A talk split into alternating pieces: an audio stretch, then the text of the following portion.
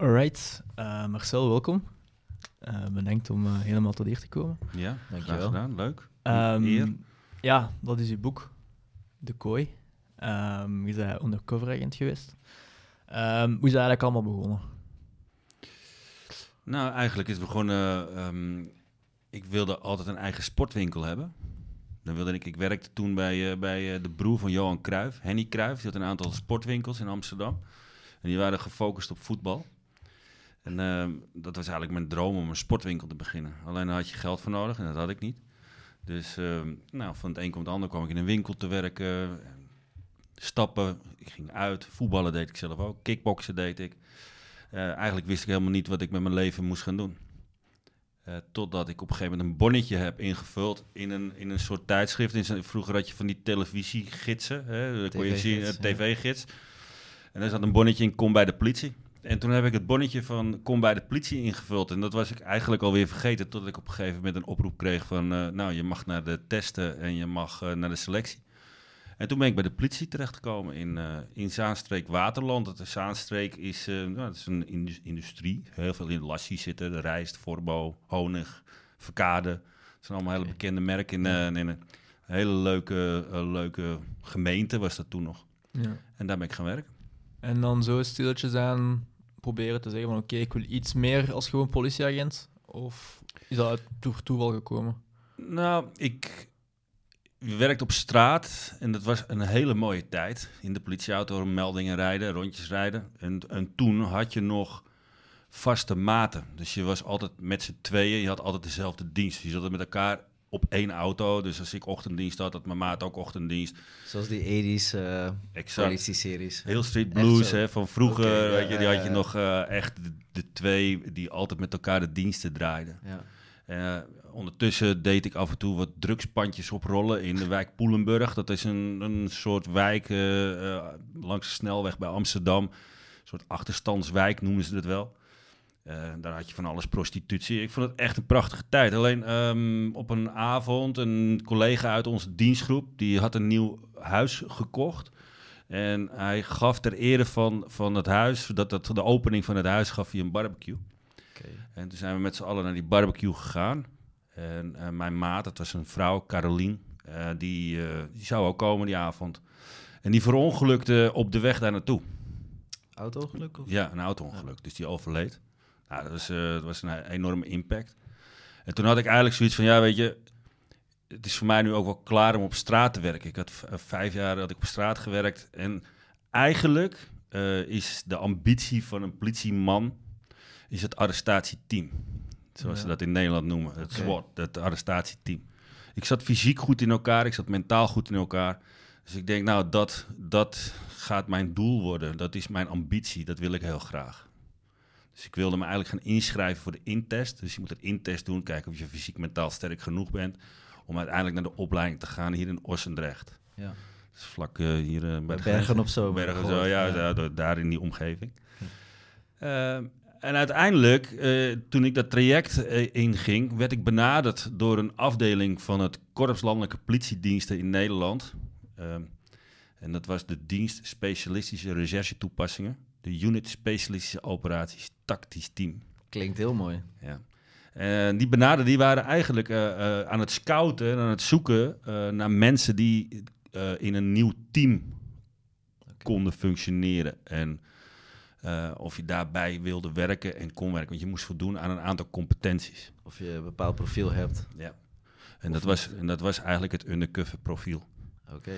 Dus je hebt, als je bij de politie werkt, dan ga je een bepaalde het is natuurlijk een bepaalde cultuur, maar je hebt ook bepaalde gewoontes in je taal, in je kijken, in je doen en laten, in alles wat je, hoe je beweegt. Uh, je bent eigenlijk, ga je, vermijd je geen problemen. Je zoekt eigenlijk altijd wel, al is het alleen al visueel, de confrontatie met mensen op. En, en dat, dat waren allemaal gedragingen die een politieagent heeft. Mhm.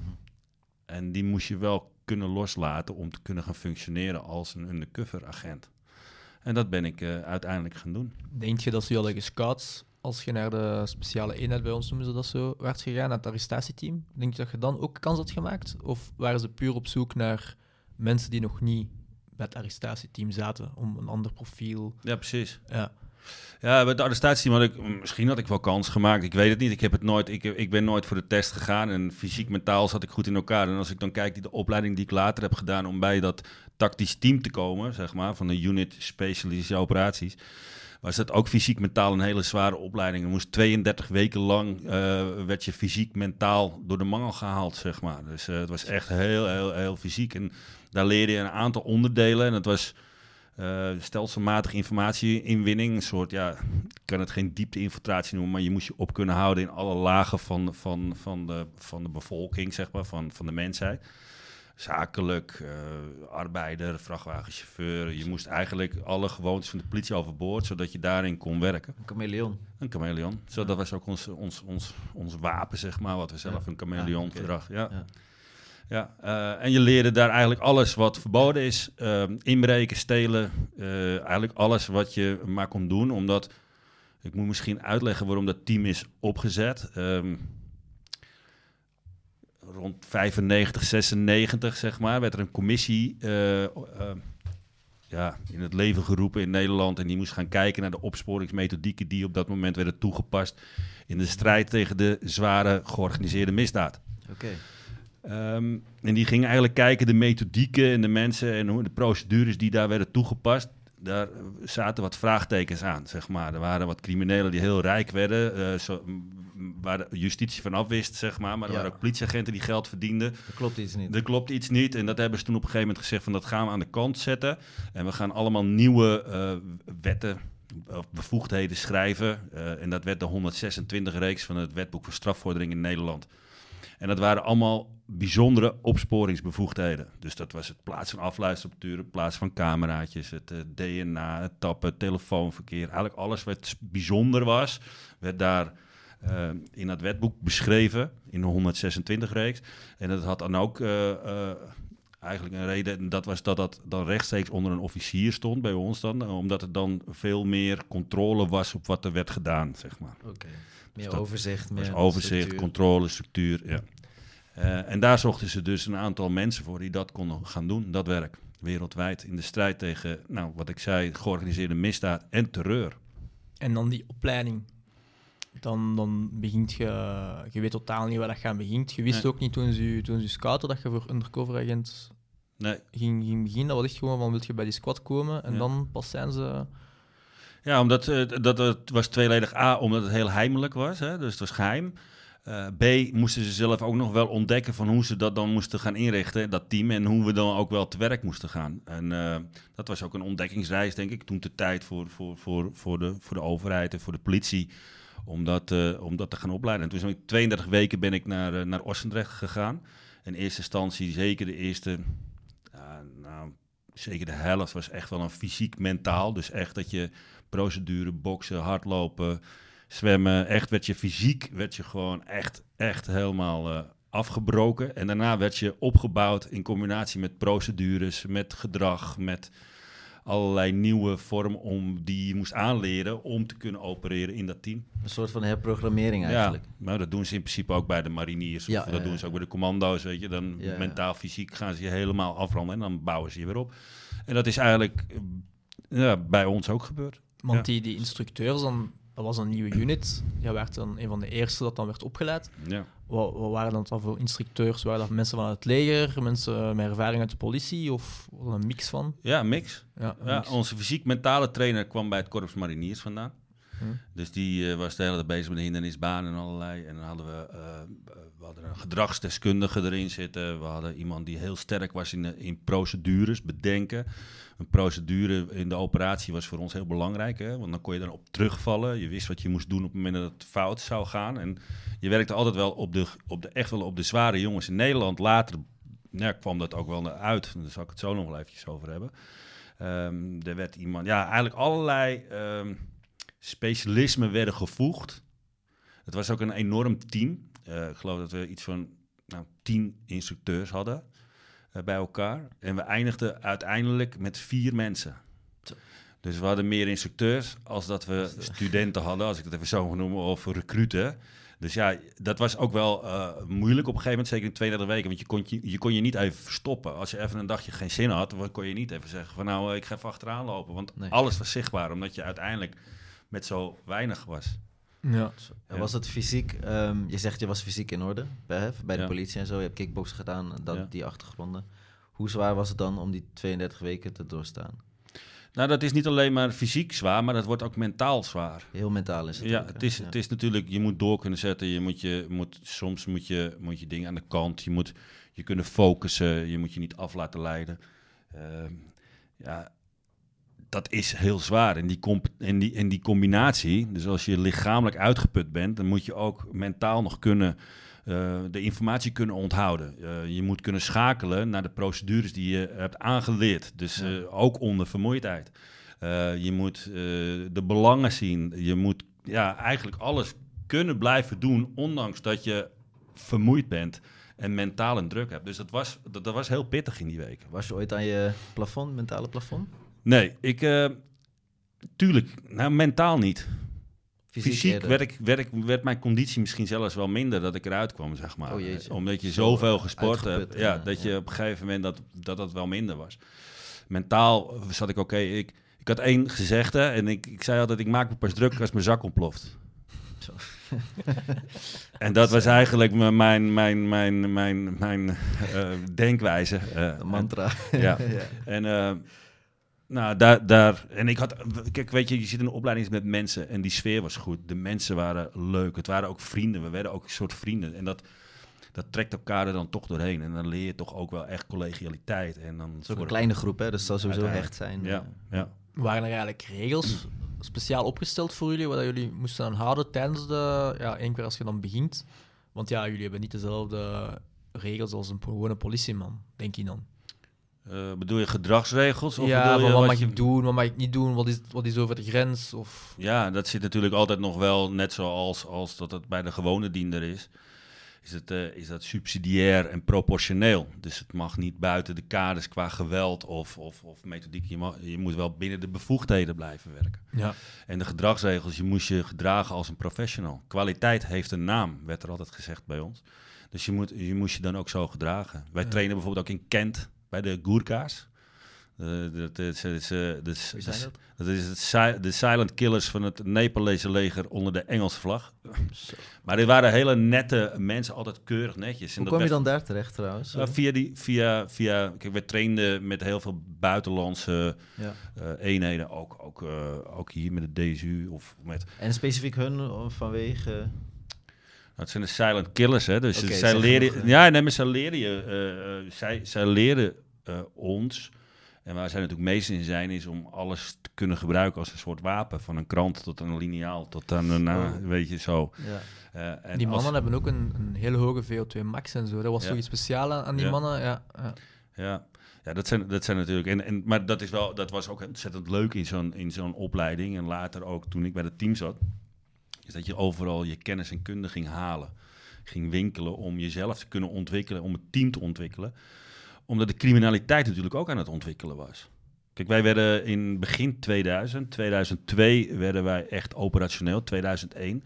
En dat kwam eigenlijk tegelijk met, eh, met eh, de liquidatiereeks in de Amsterdamse onderwereld. Er is in de Amsterdamse onderwereld een, een, een, een oorlog geweest. En dat is later, nu is dat met de Mokro-maffia, hè, Ja, dat is allemaal ontwikkeld.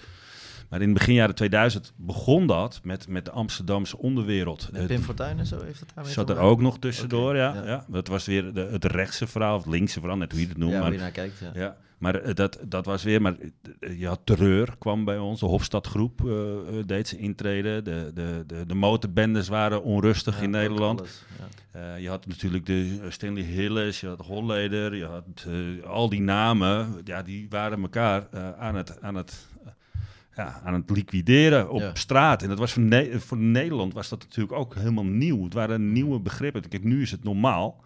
Dat is al erg genoeg. Gek, hè? Ja. Maar toen werd het gewoon tussen het winkelend publiek. men- Mensen werden gewoon geliquideerd op de openbare weg tussen het winkelende publiek. Nou, dat was natuurlijk een Ongehoord. schok. Ja, Ja. ja. En dan, dan vanaf wanneer begint je dan je eerste, ja, je eerste uitzending als, als, ja, als van die unit? Is dat dan direct, komt daar, dat was dan, gebaseerd, dat was dan eh, in Amsterdam dat jullie zaten? Nee, Nee. Nee, we zaten in het midden van het land, in Nederland, Ja. op een locatie. die ik, eh, die ik niet ga noemen. Ja.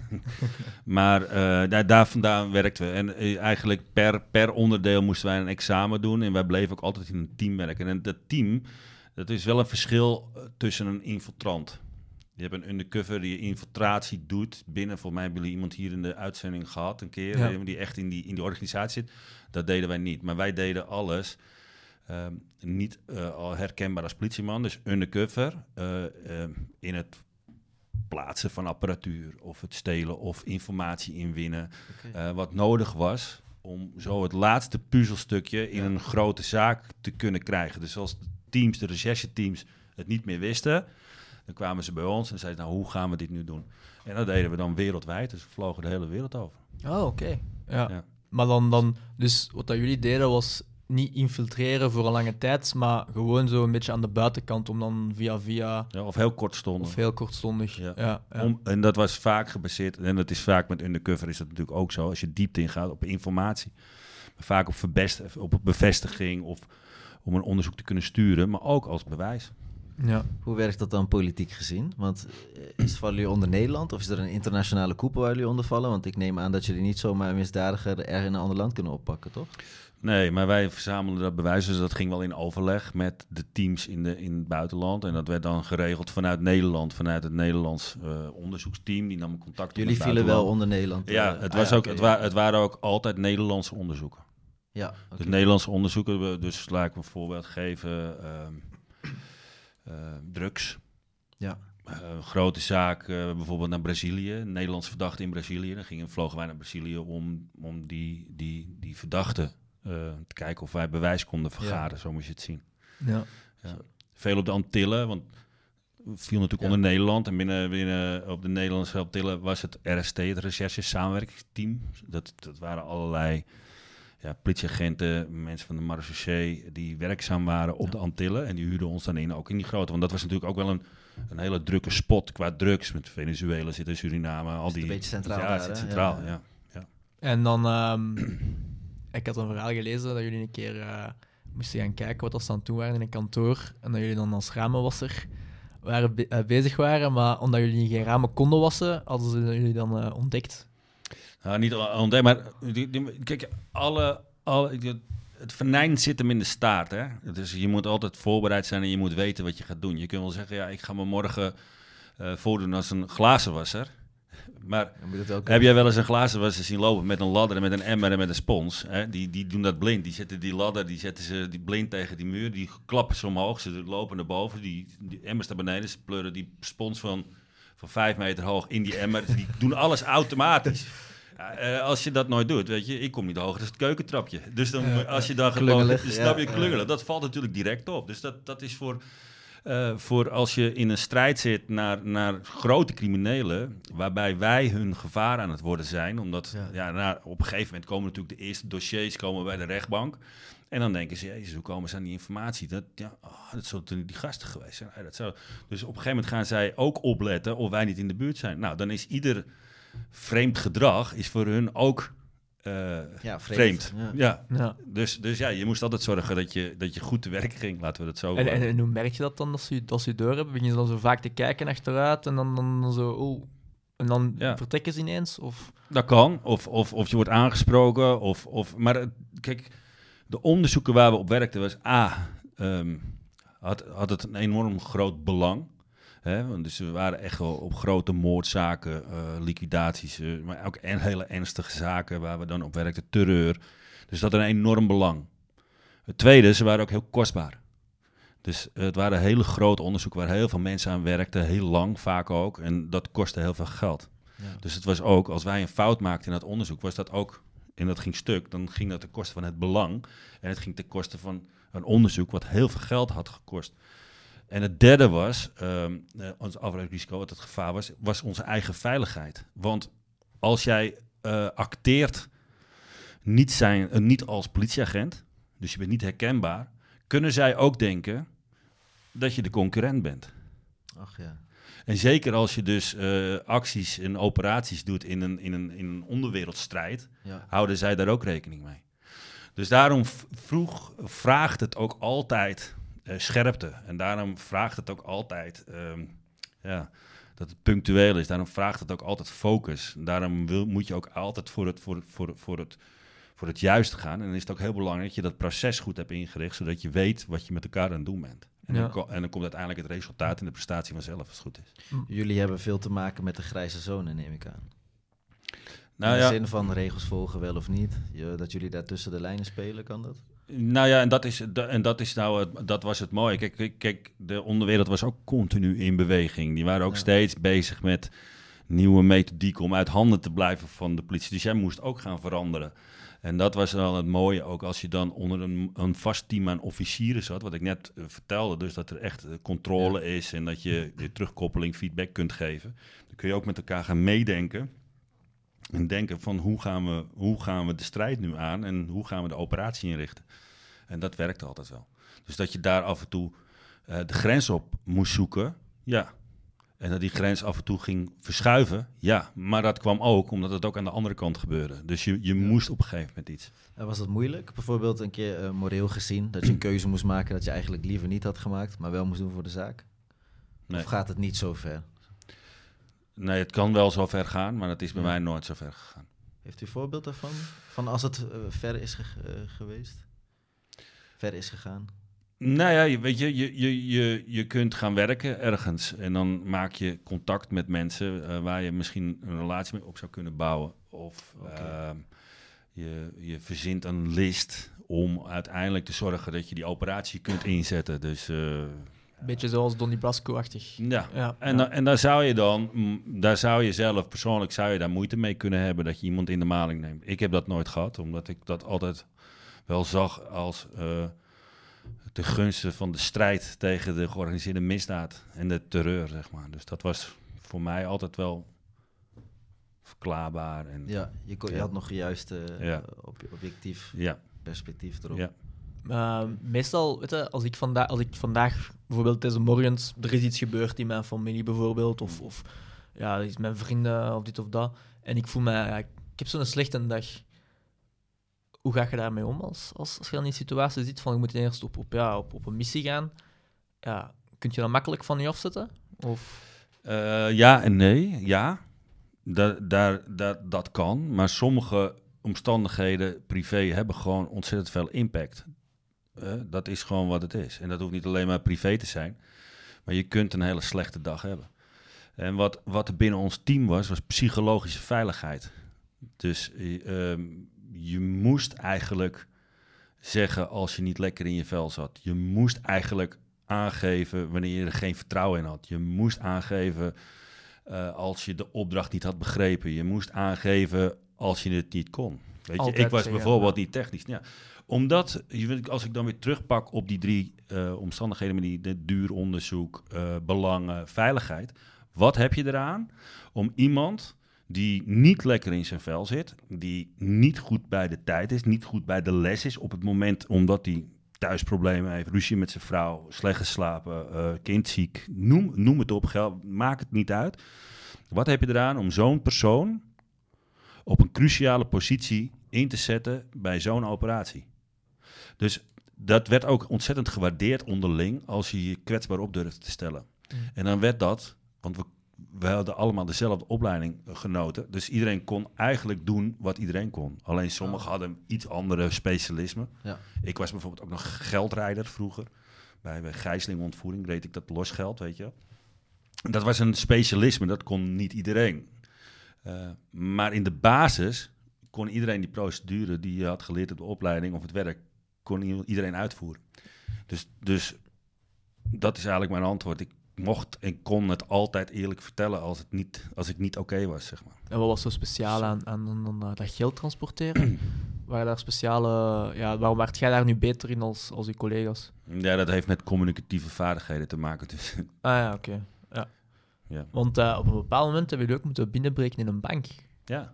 En oké, hoe gaat dat dan in zijn werk? Eh, Een heist. Ja, dat klopt. Maar dat, is, dat, is, dat, dat was een operatie in de aanleiding van een, een organisatie die gebruik maakte van die bank, inderdaad. En, en wij hadden allerlei specialismen om ons heen. En sommige, er waren een afdeling die waren heel goed met sleutels en met alarmsystemen. Dus wij stonden inderdaad om een hoek. En op een gegeven moment was het, nou, als wij ja zeggen, moet je gaan lopen. En toen ging het gewoon op afstand ging het, ging, ging het rolluik open. En Och, konden ja. we gewoon, dus dat was, dat was, was gewoon echt, echt heel specialistisch werk was dat wat zij deden. En dat was inderdaad een verzoek van een, van een team in het kader van een, van een groot crimineel onderzoek. Een onderzoek, ja. Ja. Ja, maar dat maakt het ook wel bijzonder, want wie doet dat, hè? In een bank. Ja, Ja, voilà. Maar stel er is eh, een politie-eenheid aanwezig die niet weet van jullie bestaan. word je aangehouden. En speel je dan de rol verder? Of, of, of, eh? Nou ja, dan laat je. Ik heb een keer gehad, eh, het was in, eh, in Rotterdam. Daar heb je een hele, hele grote brug, zeg maar. En wij moesten iets doen bij een winkelcentrum. En we zaten aan de achterzijde, maar dat was een soort piketoproep. Dus je had, weet je wat piket? Dat je gewoon 24 uur per dag beschikbaar bent. Dus je hebt pieper bij je en op het Ja, moment dat er een spoedzaak is, dan gaat je piepertje, moet je, toen Op moest je nog bellen. Ja, en dan moest je bellen en dan zei nou, we hebben een spoed inzetten. En dan moest je Ja, cool.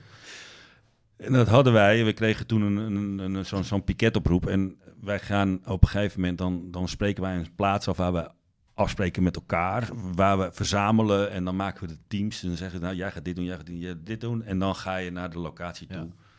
Je, en dat, nou, dat hadden we gedaan. We waren naar die locatie. Maar dat was ergens gezien boven vanuit een flat. Dat er in een allemaal mannen bij een busje stonden. En dat busje erdoor. Dus die hadden de politie gebeld. Ondertussen was ik met mijn maat was ik al richting de locatie waar we heen moesten. En wij moesten met z'n tweeën aan het werk. En ik, mijn maat was bezig bij de deur. En ik zat eigenlijk achter hem te kijken naar wat er allemaal gebeurde, zodat we niet gezien werden. En ik zag op een gegeven moment een politieauto. nog een politieauto. Nog een politieauto. Nog een politieauto. Ik denk, hey, dit, dit, dit, dus ik zei tegen mijn maat, ik zeg, hey, luister, voor mij gaat er iets niet helemaal goed. Laten we even laag blijven. Nou, een politieauto, nog een politieauto. Ik zeg, we moeten maken dat we wegkomen hier. We zijn in dat busje. Maar dat busje was natuurlijk gezien. We waren met het busje naar dat ding. Dus we rijden echt, we rijden die parkeerplaats af en ik ga naar links. En ik zag al die politieauto's al een gas geven en noem maar op. En eigenlijk, we rijden zo, eh, zo de brug op. Nou, vervolgens twee, drie politieauto's voor ons, grote schijnwerpers bij ons in de binnen. Toen werden we met getrokken wapens werden we uit, uit het busje eh, gehaald. Zo. Ja, en we hadden dan een spreeksleutel, die zat bij ons in onze mouw. Dus dan kon je gewoon op het knopje drukken zo. En Oh. dan had je een sleutel om en dan met, met een onzichtbaar oortje in. Ja. En dan kon je wel gewoon onderling met elkaar praten. Wauw. Dus zij hadden natuurlijk, wij hadden natuurlijk aangegeven, wij gaan er vandoor, want de rest van het team stond eromheen. En op een gegeven moment vroeg hij van, eh, vroeg onze teamchef, zeg maar, die zegt, ja, waar, zit je? Ik zeg, eh ken je die brug? Ja. Ken die brug? Ik zeg, ja, als je daar, als je daar naartoe rijdt, dan zie je allemaal politieauto's. En daar in het midden, Daar lig ik. Want ik lag op, ik lag op mijn buik. eh, met eh, dan eh, die spreeksluiter Ja. natuurlijk. Ja. En hoe lang heeft het dan geduurd dat je dan eh, dat ze je hebben aangehouden? Nou, we zijn, eh, wij werden meegenomen. En, eh, kijk, en dan, dan gaan er natuurlijk andere krachten spelen. Mm. Ik bedoel, we, we laten, Ja, ja, ja. we laten in eerste instantie niet merken totdat we overgebracht worden. En dan wordt er contact opgenomen van... Hey, jongens, laat die gasten nou maar gewoon gaan, want eh, dat zit wel goed.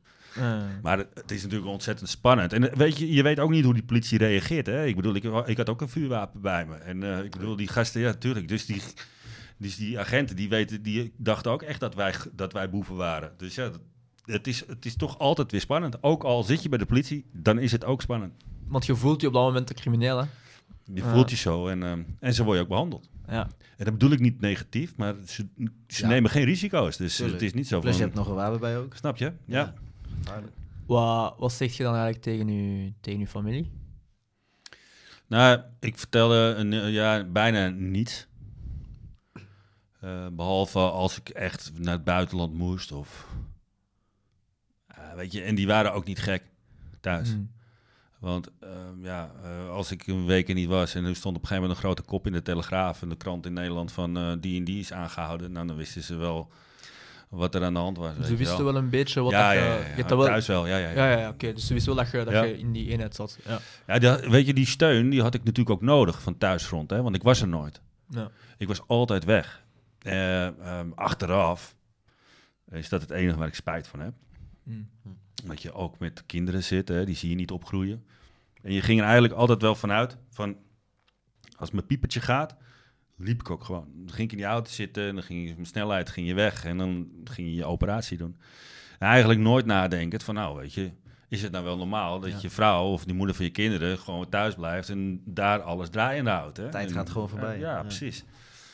En uiteindelijk ben ik daardoor ook gescheiden. Ik denk ook, denk dat 80%, ik weet niet hoe dat in, ik denk dat het hier in België met 80 85% van, de, van, de, van ons team uiteindelijk gescheiden is. Ja.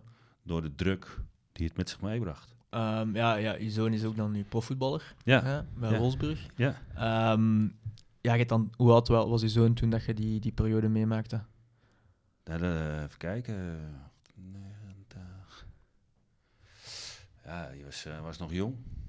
Eh, vijf, denk ik. Drie of vijf of zo. Drie of vijf. Ja, Ja, zoiets. En dan voor zes jaar, Ja, dan... eh, Ja. heb ik nog jaren, eh, jaren gedaan. Toen ben ik teruggegaan weer naar de regiopolitie. Daar ben ik uiteindelijk officier van dienst van de recherche geworden over die erden. Dan geef je leiding bij grote zaken waar de recherche bij komt. Niet natuurlijke dood, moord, dan noemen we op, gewapende overvallen. En toen werd ik chef van zedenzaken, ben ik een jaar geweest. Dus dat was, was ook pittig. En uiteindelijk werd ik eh, chef van de forensische opsporing. Ja. En eh, dat vond ik een enorme uitdaging, omdat ik helemaal niets wist van die wereld. Ik, dat zijn echt... Die mensen heb ik zo ontzettend veel respect voor. En die sporenzoekers, die hebben zo... Ja, soms, ik zeg altijd gekscherend, ze zijn iets wat autistisch. Hè. Ze leven in een eigen wereld, maar ze zijn zo ontzettend vakkundig en gedreven om, om, om de waarheid boven water te halen door dat ene puzzelstukje wat zij dan weer vinden, een vingerafdruk, DNA. Ja, ik vind dat, dat is een mooie, mooie, mooi team. Maar dan, dan ja, na je zes jaar dat je daar dan, dan in die undercover operatie dan werkte, Ja. en dan, ga je verder in de politie, maar dan zit je ook waarschijnlijk niet vaak thuis dan, hè? Of, of dan... Nou, dat was, dat was nou precies het probleem. Ja. Ik was juist wel thuis. Ah, oké. Dus ehm, ik, ging, ik, ging, ik ging van een, eh, van een, van een wereld eh, met de wereld overvliegen, spanning, heel veel stress, werk onder druk, in een team, hoog niveau, grote zaken. Ging ik op de een of andere dag dat ik wegging daar, daar koos ik bewust voor. Hè, heb ik bewust voor gekozen om uit die cultuur te stappen. Omdat ik leider wilde zijn bij mijn zoon en bij mijn dochter. De leuke dingen wilde gaan doen. Ik denk, weet je, dan ga ik terug naar de, naar de gewone politie. En ik maak nu een gebaar met mijn vingers van tussen aanhalingstekens. Maar voor jou was dat Ja. politie. Ja. En toen zat ik in ene eh, vanaf 8 uur s ochtends tot 5 uur s middags in een kantoortje.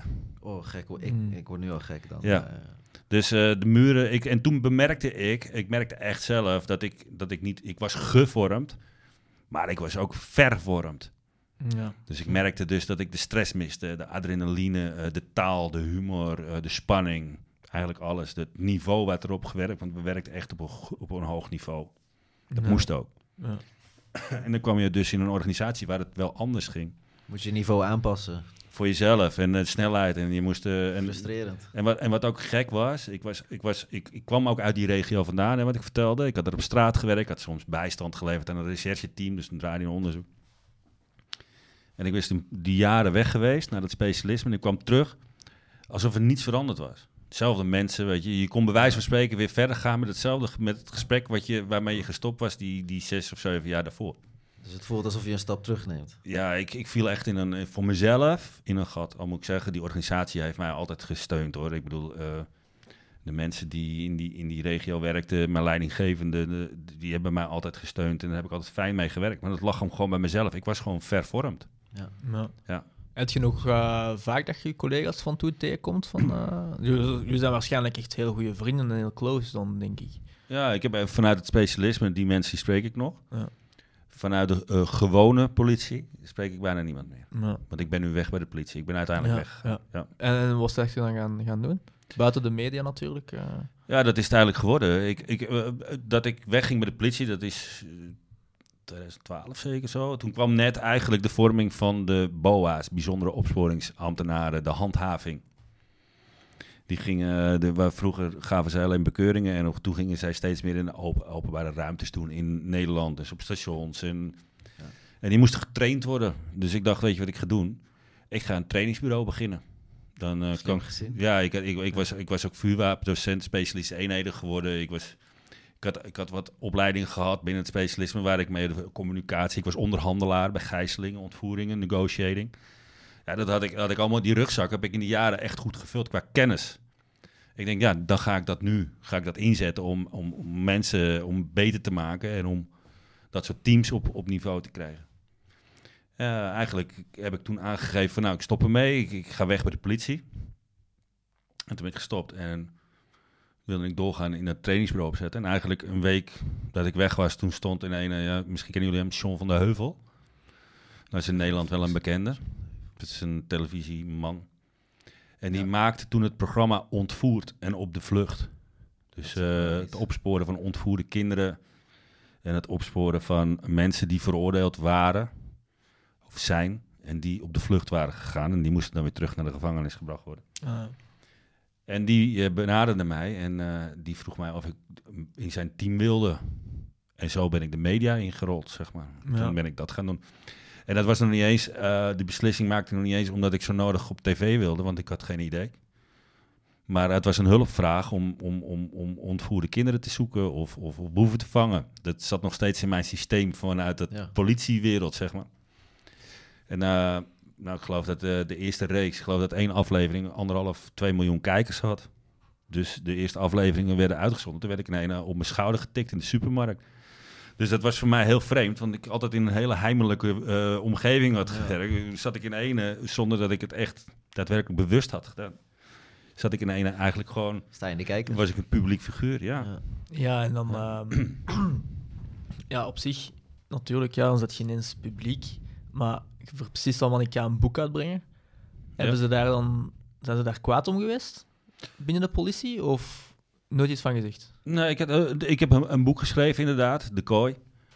Um, en in, in, eerste instantie waren ze daar wel kritisch op, omdat ze niet wisten wat ik ging schrijven, of wat ik had geschreven. En uh, de titel is ook uh, het, het, het, over het best bewaarde geheim. Dus die, denkt, die gaat allerlei procedures en allerlei geheimen gaat hij erin schrijven. Maar dat is helemaal nooit mijn strekking geweest om dat boek te schrijven. A, was het een bucketlist ding. Veel mensen zeggen van, hey, ik kan een boek schrijven over mijn leven. En die doen het niet. Mm. Ik dacht, nou, ik doe het wel. Kijk eens aan. Dus ik ben dat geschreven. En dat was omdat ik vind dat mensen... Uh, in Nederland is een periode geweest dat het altijd negatief was over de politie. En dat mensen niet wisten, en in mijn ogen wel moesten weten... dat er 24 uur per dag, 7 dagen in de week... specialisten klaarstaan in de strijd tegen de zeer zwaar georganiseerde misdaad en terreur... En daar gewoon altijd hun uiterste best doen. Uh, wat ten koste gaat van hun privéleven, van hun hobby's, van hunzelf. Weet je, dat, dat zeg ik, ik ben ook vervormd. En ik vond dat dat, dat, dat podium uh, ja. een keer geboden moest. Dat, dat dat een keer moest naar buiten moest komen. Dat mensen niet altijd zo negatief naar die politie moeten kijken. En dat ze eigenlijk gewoon moeten weten dat, dat er vakmensen, specialisten, continu klaarstaan uh, voor hun veiligheid continu iets opgeofferd voor anderen. Ja, ja. En, en dat gaat heel ver. En dat, wat, net wat ik net zei, en dat is hier in België niet anders. Die specialisten, als, als iemand geliquideerd wordt, er is gijzeling, ontvoering, noem het op. Staan die mensen altijd weer klaar. Die moeten hun gezinnetje weer achterlaten. Hè? Die, zien, die, die, die moeten onder die hoge stress functioneren en werken. Die zien dingen die je soms niet wil zien. Uh, je krijgt soms te maken met geweld, wat heel veel impact heeft op jou als persoon. En dat leveren ze allemaal in, of dat ondergaan ze allemaal voor de burgers. Nou, en dat is eigenlijk de strekking geweest van dit boek, waarom ik dit heb geschreven. En, en, en, en eigenlijk ja, neem ik je mee wat het met je doet en hoe dat dan zijn verloop krijgt. Heb je Mooi. mentaal soms heel diep gezeten? Over, tijdens uw periode daar? Of? Nee, ja, ik ben gescheiden in die periode dat ik daar werkte. En, dan wel... en dat, en dat, en dat dat was wel, dat had wel een enorme impact, ja. Hecht je dan nog meer aan je werk? Ja, dat was ook de reden. Ja. Ik, ik, zat in mijn gezin en er gebeurde iets in het gezin qua gezondheid. En dat had ik eigenlijk, hadden we dat met elkaar moeten oplossen. Alleen ik zat toen in een, in een, in een undercover operatie. Uh, in die periode werd, werd John de Mol, dat is uh, een van de grootste ja. of, uh, mediamannen. Die werd toen afgeperst en ik zat daar toen als contactpersoon, zat ik in dat onderzoek ik was degene die het gesprek aanging ook al met, met de boeven, zeg maar. En, en uh, ja, ik kon daar eigenlijk niet uit. En in plaats van dus naar rechts te gaan met mijn gezin en daarvoor te zorgen, ging ik vluchten in het werk. Uh, en ging ik heel veel operaties. Ja, en dan krijg je dus de situatie dat je vrouw naar, naar de vrienden en familie gaat en doorgaat. En ik aan het werk. En dan groei je uit elkaar. En sommige mensen groeien heel erg naar elkaar toe. Ja, en ik heb daar de cruciale beslissing gemaakt. En of het fout of goed is, weet je. Om voor dat werk te kiezen en voor dat team. Want ja, ik was loyaal aan het team. Ik was loyaal aan de organisatie. En ik was loyaal aan de overheid en de burger. Weet je, ik vond dat, dat ik dat moest gaan leveren. Ik was daarvoor opgeleid. Daar was ik ook trots op. Ik had een hele zware opleiding gedaan. Ja. Dus die keuze maakte ik. Dat ja. ben jij als persoon dan helemaal, ja. Ja, Was dat überhaupt een beslissing? Of was het echt gewoon dat je ja dat is, gewoon ging? nou, dat is een goede vraag inderdaad. Ja, nee, ik denk niet eens dat het een bewuste beslissing is geweest. Ja. Ik denk inderdaad dat het gewoon... eh, ik heb er gewoon voor gekozen om in dat werk te gaan. Omdat dat moest. Ik voelde mij geroepen dat het moest. Dat was mijn, dat was mijn baan. Dat was mijn, ik was dat verplicht. Het was uw leven eigenlijk, hè? Ja. Ja, ja. ja. Want ja, volgens mij werd je meer op de baan met je collega's dan dat je thuis werd dan. Hè? Ja. Ja. En je kende elkaar ook. En dan was het ook veilig, want daar hebben we het net over gehad. We hadden het overal over. Dus als ik ruzie... Kijk, als ik een rotavond had en ik kwam bij ons de, de loods binnen... Of, of, of het honk, of hoe je het ook noemt... En dan zagen ze bij één, in één oogopslag zagen ze al of ik lekker in mijn vel zat, ja of nee. Ja, ja, En andersom ook. ja. Dus ja, dat was, dat was een prachtige tijd. En ik heb er echt ontzettend veel geleerd. Ontzettend veel geleerd. Ja, en zodoende kom je dan in, in de boekenwereld en in de tv. Ik doe ook Hunted. Ja. Dat heb ik hier in België ook, hè. Mhm. eh, eh, klopjacht. hè, Ja, klopjacht, ja. Klopjacht is het. Dus en dat ben ik, eh, ben ik ook gaan doen. Dat heb ik alle seizoenen. Eigenlijk vanaf seconde één heb ik daar geholpen met dat ontwikkelen. En eh, ja, we staan nu in het achtste seizoen. Dat vind ik ook nog steeds leuk om te Zo. doen. Mm. Maar de mediawereld is ook een bijzondere wereld. Ja, dat is ook waar. Ja. Ook veel eh, speciale mensen in. Speciale mensen, laten Ja, we ze zo ja. noemen. ja. Ehm, je zegt altijd dat je veel geleerd hebt. Wat zijn zo de, de levenslessen of zo, die kleine bepaalde dingen dat je geleerd hebt? Zo van, als mensen dat weten, dat gaat in een pak verder helpen. Ja, dat zijn communi- communicatieve vaardigheden. Dat luisteren heel belangrijk is. Ehm, want mensen zeggen vaak heel veel nuttige dingen. Alleen je hoort ze niet omdat je zelf denkt dat je het beter weet. Of je geeft mensen de kans niet. Dus dat laat je niet indalen. Eh, doorzettingsvermogen. Ehm, een spreekwoord in Nederland is... eh, als je tot aan je nek in de stront staat... moet je nooit je kop laten hangen. Ja. Nou, Mooi, en dat heb ik, heb ik, heb ik daar ook geleerd, zeg maar. Ehm helikopterview, dus, dus, dus kijk ook van wat er gebeurt. Dat heb ik ook geleerd eh, daar, eh, van, van, van, dat je het overzicht kunt houden. En dat je in, in sommige situaties, en dat was toen erger dan nu, dat je de chaos gewoon moet accepteren zoals het is. Ja. Dus als eh, sommige problemen of, of heel veel emoties of iets los je niet binnen een minuut of op. Dus accepteer soms dat het zo is en ga er Ja. dan mee aan de slag. ja. Ehm, mooi. Heel Mooi gezegd. Ehm, ja, nu dat je een beetje ouder bent geworden, heb je dat nog nodig? Die stress, die adrenaline? En brengt de media dat voor u? Of is het zo gekalmeerd en denk je van, het is goed geweest? Ja, het stiekem, ik, heb, ik heb van die stiekeme uh, uitdagingen. Weet je, als ik morgen een biertje drink, drink ik 20. Ja. En als ik ga hardlopen, dan ga ik meteen ook heel ver hardlopen. En als ik ga, weet je, ik, ik doe alles. Nou, niet alles, maar ik doe het vaak in extreme. Het is bij mij altijd meteen weer die grens opzoeken met als ik iets doe. Dus als ik een keuze maak, ik ga vissen, koop ik meteen de mooiste hengels. En dan moet het meteen allemaal goed. Weet je, het is Mm. meteen. En, en daar zit nog mijn uitdaging in mijn, mijn, mijn ja, vervorming. zeg maar. Overvorming, Soms ja. moet ik gewoon, net wat ik zei, accepteren gaan. Soms moet ik dingen gewoon accepteren, weet je. Moeten we even uit, hè, soms? Ja. Ja. Ja. Ehm, Oké, we zijn er bijna. Wat, wat zijn de toekomstplannen? Eh, Toekomstplannen. Ja, ik wat bedoel, gaat wat, wat staat er op de planning de komende we- weken, maanden? Nou, ik ben nog bezig met een, eh, met een boek. Ehm eh, Hunted komt er weer aan in Nederland. Dus eh, dat gaan we weer opnemen dit jaar. Ik heb een eigen recherchebureau. Dus een private investigations eh, bureau, zeg maar. Dus we werken voor, eh, voor eh, nou, mooie opdrachtgevers. Dus dat is wat we doen. Ehm, daarin doen we ook nog wel heel veel in ondermijning, trainen geven en eh, adviezen. Ondermijning is, eh, nou dat is hier natuurlijk ook een hot onderwerp in de haven van Antwerpen. Daar waar de onderwereld en de bovenwereld samenwerkt in om, om criminele activiteiten te ontplooien. Dus eh, dat is eigenlijk denk ik de uitdaging voor het nieuwe jaar. Om, dat- om dat gewoon weer eh, op een juiste manier, op een goede manier en op een leuke manier met veel plezier te gaan doen. Ja. En daar zitten ook nog wat uitdagingen in de tv-wereld. Mogelijk wat, wat, wat nieuwe programma's. En ik ben bezig met een nieuw boek. Eh, dat is fictie, non-fictie wat eraan komt. Dus dat, eh, dat mengelen we Oké. uiteindelijk een beetje. Ja. Dus nee, uitdagingen genoeg, denk ik. eh. Oké, Mooie vooruitzicht. mooie vooruitzichten. ja. Nog één vraagje, want ik ben dat vergeten daar straks. Eh, verdienen dat veel eigenlijk bij de speciale units? Nee, Dat was dan gewoon. nee, eigenlijk niet. Nee. Als dat in verhouding is van de uren die je werkt, de impact die het heeft, verdiende dat niet veel. Ja. Eh, het maakte veel omdat je veel s'nachts aan het werk was. Dus dan zit je met je onregelmatigheidstoeslag. En je zat met, met, met, met je piket, hè, dat je altijd beschikbaar bent. Dan kreeg je dan geloof ik 2 euro vergoeding voor. Of 2 gulden, 3 gulden eh, per uur. Maar ja, weet je, dat verdiende niet veel. Maar de- daar hield ik me ook helemaal niet mee bezig. Mm. Met dat, want, want ik, mijn, mijn trots, en ik zeg het even plat, voor mijn piktrots was dat ik uitgekozen werd tot die Mm. opleiding. En dat ik hem uiteindelijk ook gehaald heb. En dat ik heb mee mogen strijden in de strijd tegen de georganiseerde misdaad en het terreur in Nederland en ook in België, denk ik. Oké, dat is een mooie afsluiter. Proficiat ook daarmee. Ik bedoel, dat Ja, is toch wel en weinig mensen gegeven. Eh, nog eens bedankt om helemaal van Amsterdam naar hier te komen. Ja. Ehm, ik vond het echt een heel leuk gesprek. Ja. En eh, ja, veel succes nog. Hè. Nou, jullie ook. En eh, nou, wil je nog eens een keer wat weten, bel me gerust. Ja, Top. ik kom graag nog eens terug. eh, ja, ja, als we een keer eens eh, echt zo drie uur kunnen, kunnen gaan. Dat is helemaal goed. Top. Oké, ciao.